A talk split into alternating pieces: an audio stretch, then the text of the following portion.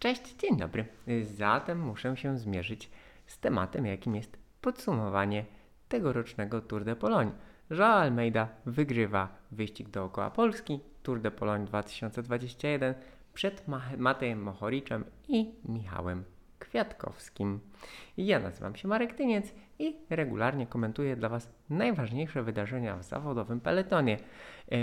Wiem, że część z Was oczekiwała codziennych update'ów po Tour de Pologne, y, po etapach Tour de Pologne. Ja stwierdziłem, że y, utrzymam formę, to znaczy postaram się potraktować Tour de Pologne możliwie jak najbardziej uczciwie i profesjonalnie, to znaczy jako tygodniową etapówkę z World Touru. Podsumuję ją po prostu e, po zakończeniu. Myślę, że e, codzienne analizy mm, właśnie wydarzeń na tygodniówkach to jest troszkę przesada, jakby na to nie patrzeć. To znaczy, oczywiście niektóre z tych wyścigów są bardzo ciekawe, e, natomiast no, mimo wszystko ja mam ograniczone zasoby, e, a też jakby czasami dzieją się tam ciekawe rzeczy, natomiast myślę, że mm, wystarczy właśnie e, taki, e, takie podsumowanie, taka synteza mm, całego tygodnia, tym bardziej, że właśnie ja osobiście szukam zawsze jakichś trendów, jakichś większych mm, wydarzeń, które wpływają na cały sezon, a czasami nawet na to, co poza sezonem. Zatem, moi drodzy, Tour de Pologne 2021 zakończony. W cieniu e, Igrzysk Olimpijskich w terminie pokrywającym się ze startem hiszpańskiej Vuelty, niezbyt szczęśliwym, co troszkę rzutuje na obsadę, ale za to był to dobry moment, żeby troszkę poeksperymentować z trasą. No i na pewno takim highlightem e, wyścigu był etap do Przemyśla, prawdopodobnie nawet trudniejszy niż ten kończący się w Bukowinie. No, Bukowinie trzeba oddać to, że tym razem nie miała mm, jakiejś szczególnej podbudówki, która mogłaby wymęczyć mm, zawodników. Tak czy inaczej, Przemyśl, Bukowina, dwa najtrudniejsze etapy. E, no i te dwa najtrudniejsze etapy padły łupem Almeidy. Almeida zdecydowanie zaimponował w Przemyślu, gdzie na tej takiej górzystej, przypominającej klasyki w Ardenach, czyli te takie najbardziej pofałdowane, gdzie wykazał się bardzo ofensywną, agresywną jazdą, atakował, obronił się przed Ulisim, e, przed Mohoriczem, no i tam tak naprawdę pokazał, że jest najmocniejszy. W Bukowinie to potwierdził, gdzie no, do Bukowiny, Bukowina zazwyczaj właśnie wbrew temu, co nam się wydawało, do Bukowiny, e, nawet jeżeli wcześniej były gliczarowy i inne ciężkie podjazdy, tam zazwyczaj dojeżdżała jakaś grupka, ewentualnie ktoś atakował, ponieważ teraz peleton nie był jakoś szczególnie wymęczony mm, kumulacją podjazdów i na przykład solidnymi kilkoma tysiącami metrów przewyższenia. No, to był taki, to była taka jeszcze większa grupka, no i taki, taki finish, taki finish ala Liège-Baston-Liège w starej wersji, gdzie na przykład e, Simon Gerrans wygrywał coś w tym rodzaju. Troszkę za głęboko idę w jakieś takie porównania już bardzo insiderskie. W każdym razie Almeida okazał się nie tylko mocny na podjeździe, ale też z bardzo dynamicznym finiszem. Co o nim właściwie to wiedzieliśmy.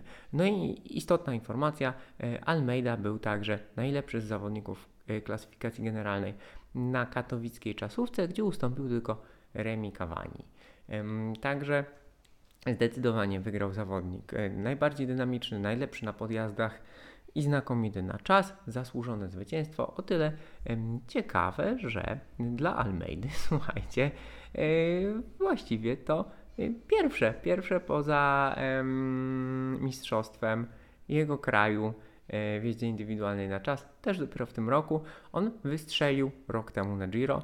Oczywiście to był bardzo utalentowany młodzieżowiec, natomiast jego jazda na zeszłorocznym, tym jesiennym Giro d'Italia była no, zaskoczeniem dla casualowych fanów i miłą niespodzianką dla, dla tych, którzy śledzą uważnie kolarstwo młodzieżowe. Kolarstwo młodzieżowe generalnie warto jest śledzić teraz ze względu na to, że coraz młodsi zawodnicy e, są rok, dwa w Orliku i potem robią zamieszanie w elicie. No i Almeida ma swoje pierwsze zwycięstwa na pożegnanie z, druży z drużyną Deconi Quickstep, ponieważ podpisał wieloletni, pięcioletni kontrakt z drużyną Emiratów Arabskich. No i teraz muszę e, powiedzieć, że troszkę się o niego martwię, bo e, no, Almeida w zeszłym roku zaczął Giro w imponującym stylu, walczył o bonifikaty, walczył o sekundy, był bardzo zdeterminowany, żeby utrzymać koszulkę lidera, w końcu poległ w największych górach. W tym roku na Giro d'Italia miał dzielić liderowanie w Quickstepie z Remco Evenpoolem.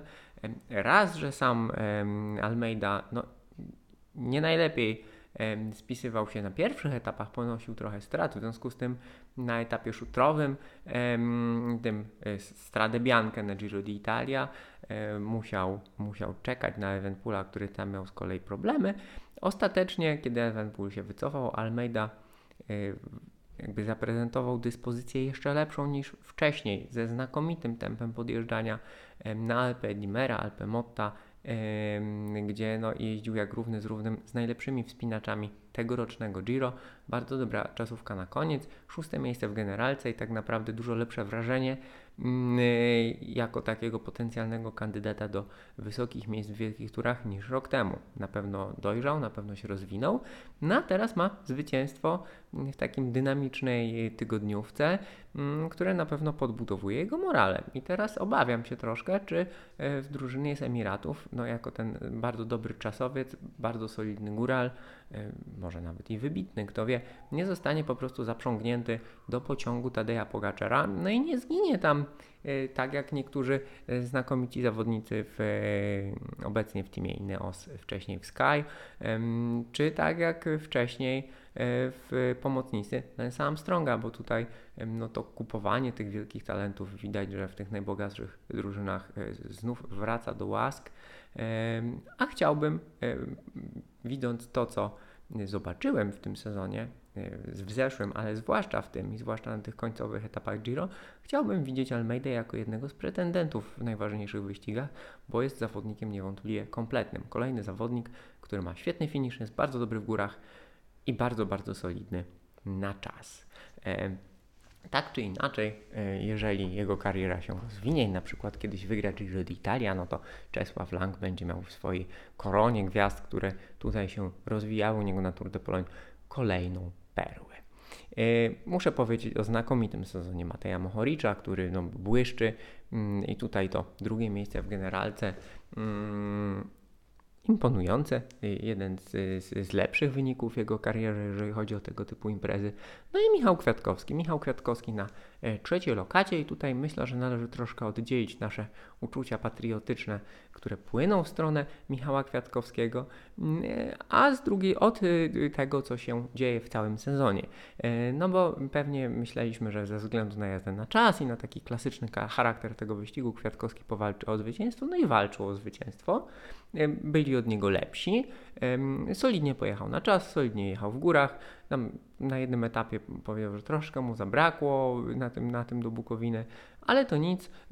Trzecie miejsce. I teraz to jest istotne, że Kwiatkowski jakby kontynuuje znakomitą pasę w wyścigach etapowych, szczególnie w tygodniówkach em, drużyny Ineos Grenadiers, no bo oni tak, oni w wielkich turach mają pierwsze i trzecie miejsce, tak, Bernal Giro e, pierwszy, Carapaz trzeci w turze, ale jeżeli chodzi o e, tygodniówki, to Yates, Adam Yates był drugi w Emiratach, zajęli całe podium, Yates Porte, Tomas w Katalonii, e, w Romandii Tomas był pierwszy, Porte drugi, e, w Dauphine Porte był pierwszy, Tomas trzeci, Carapaz pierwszy w, Tour, pierwszy w Tour de Suisse, Kwiatkowski trzeci w Tour de Pologne. Także oni mają naprawdę imponujący sezon tych y, wyścigów etapowych. No i fajnie, że Michał Kwiatkowski dorzucił tutaj swój kamyczek do, do tej pasy, bo oni w zasadzie, o ile się nie mylę, no to na podium nie byli tylko w Paryż-Nicea, w Tirreno Adriatico i w kraju Basków. Zatem wygląda to, wygląda to naprawdę imponująco, no i ciekawe teraz, e, jak spiszą się na Vuelcie hiszpańskiej, gdzie no już e, Adam Yates poniósł pewne straty w związku z zamieszaniem się w kraksę. Bernal e, przyzwoicie pojechał czasówkę, stracił do Roglicza. Trzeba pamiętać, że Bernal jest po COVID-zie. No a Carapaz, zobaczymy jak Carapaz po ciężkim turze i, i Igrzyskach Olimpijskich, które też wygrał, więc to też jest taki następny znakomity wynik, tym razem w imprezie mistrzowskiej. W każdym razie chodzi o to, że Ineos Grenadiers no to są e, mistrzowie e, tygodniowych etapowek i Michał Kwiatkowski jakby dorzucił się e, do, do tegorocznej puli. No i co jeszcze? E, dobry remikowania, wygrał na czas, najlepszy czasowiec. Maciej Bodnar tam był trzeci na tej czasówce, więc też bardzo, bardzo fajny akcent, solidna jazda, myślę, że zadowolony, zresztą pisał o tym w swoich mediach społecznościowych, że zadowolony ze swojej jazdy, fajne miejsce. Mieliśmy trochę wzruszeń, pożegnań z Tour de Pologne i być może z zawodową karierą y, niebawem. Tomasza Marczyńskiego pożegnanie Michała Gołasia, e, a oprócz tego mm, e, mamy e, talent, mamy duży talent, warto na to zwrócić uwagę. Dziewiąty zawodnik klasyfikacji generalnej, Ben Talent, Brytyjczyk, Alpecin Phoenix. To jest następny przełajowiec, który przebojem wdziera się do zawodowego peletonu, no i jego warto śledzić. On był mistrzem świata juniorów w przełajach, e, no i tutaj na Tour de Pologne na tych najcięższych etapach właśnie w Przemyślu, w Bukowinie bardzo skutecznie, całkiem dobra czasówka na poziomie Theo Gegenharta, po której awansował do pierwszej dziesiątki klasyfikacji generalnej, e, no i on z nagrodą imienia Birga Lambrechta tragicznie zmarłego na trasie Tour de Pologne poprzedniej edycji. E, no i moi drodzy, tak to wygląda. Jeżeli chodzi o przebieg Tour de Pologne, taki możliwie mm, obiektywny, te najważniejsze wydarzenia, które się wydarzyły. No a poza tym, no właśnie, to są najważniejsze wydarzenia tegorocznego Tour de Pologne.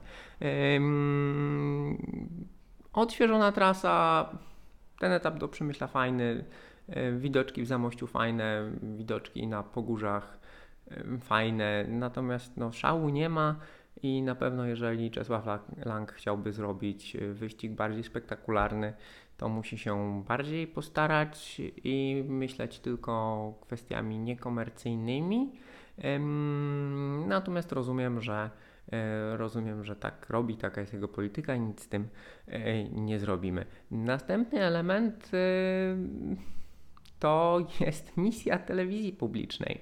Telewizja publiczna, mm, która ma kontrakt na transmitowanie Tour de Pologne razem z Polsatem przez kolejne, o ile się nie mylę, 4 lata, więc nie będziemy oglądali w Eurosporcie, w związku z tym światowa widownia nie będzie oglądała w Eurosporcie i w GCN Tour de Pologne, więc Tour de Pologne staje się takim wydarzeniem trochę na wewnętrzny polski rynek, ale zwrócę tutaj uwagę na jedną rzecz, y, niezbyt dobrą. To znaczy telewizja publiczna w TVP Sport za, za, za pomocą anteny TVP Sport można oglądać przez internet, przez aplikację. Jest to całkiem wygodne. Y, natomiast y, uważam, że mm, transmitowanie całych etapów Tour de Pologne od startu do mety, w tym całej czasówki, wyścigu, który, no, w którym startuje kilku, może kilkunastu zawodników, którzy walczą w generalce faktycznie, um, który no, nie jest jakoś bardzo prestiżowy, to jest przesada. Znaczy, powiem wprost, myślę, że to jest do pewnego stopnia marnowanie publicznych pieniędzy. Trzeba pamiętać, że telewizja publiczna jest telewizją finansowaną z podatków tak naprawdę. Już nie mówię o abonamentach, o abonamencie, ale jest dotowana przez z budżetu państwa, czyli z naszych wszystkich pieniędzy.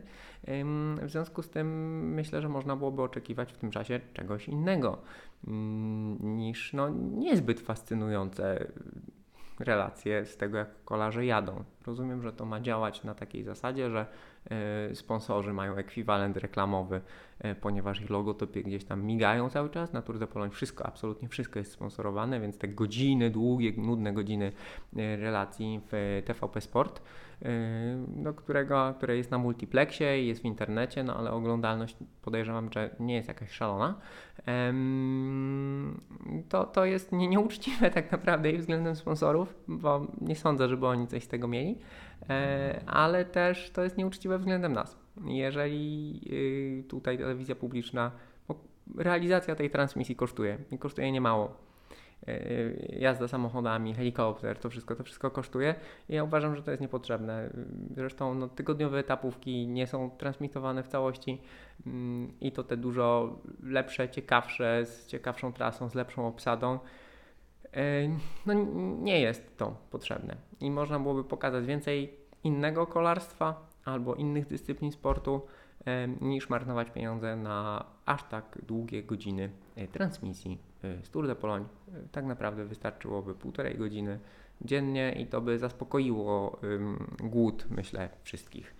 Plus jakiś skrót najważniejszych wydarzeń z, z widoczkami, bo tak naprawdę tegoroczny, i to trzeba przyznać, tegoroczny wyścig przejeżdżał przez bardzo malownicze miejsca. I to jest, to jest cenne i szkoda, że e, nie było to pokazane w Eurosporcie. I to jest strata tak naprawdę, na przykład dla tych miejscowości, e, które, mm, e, które płacą za obecność Tour de.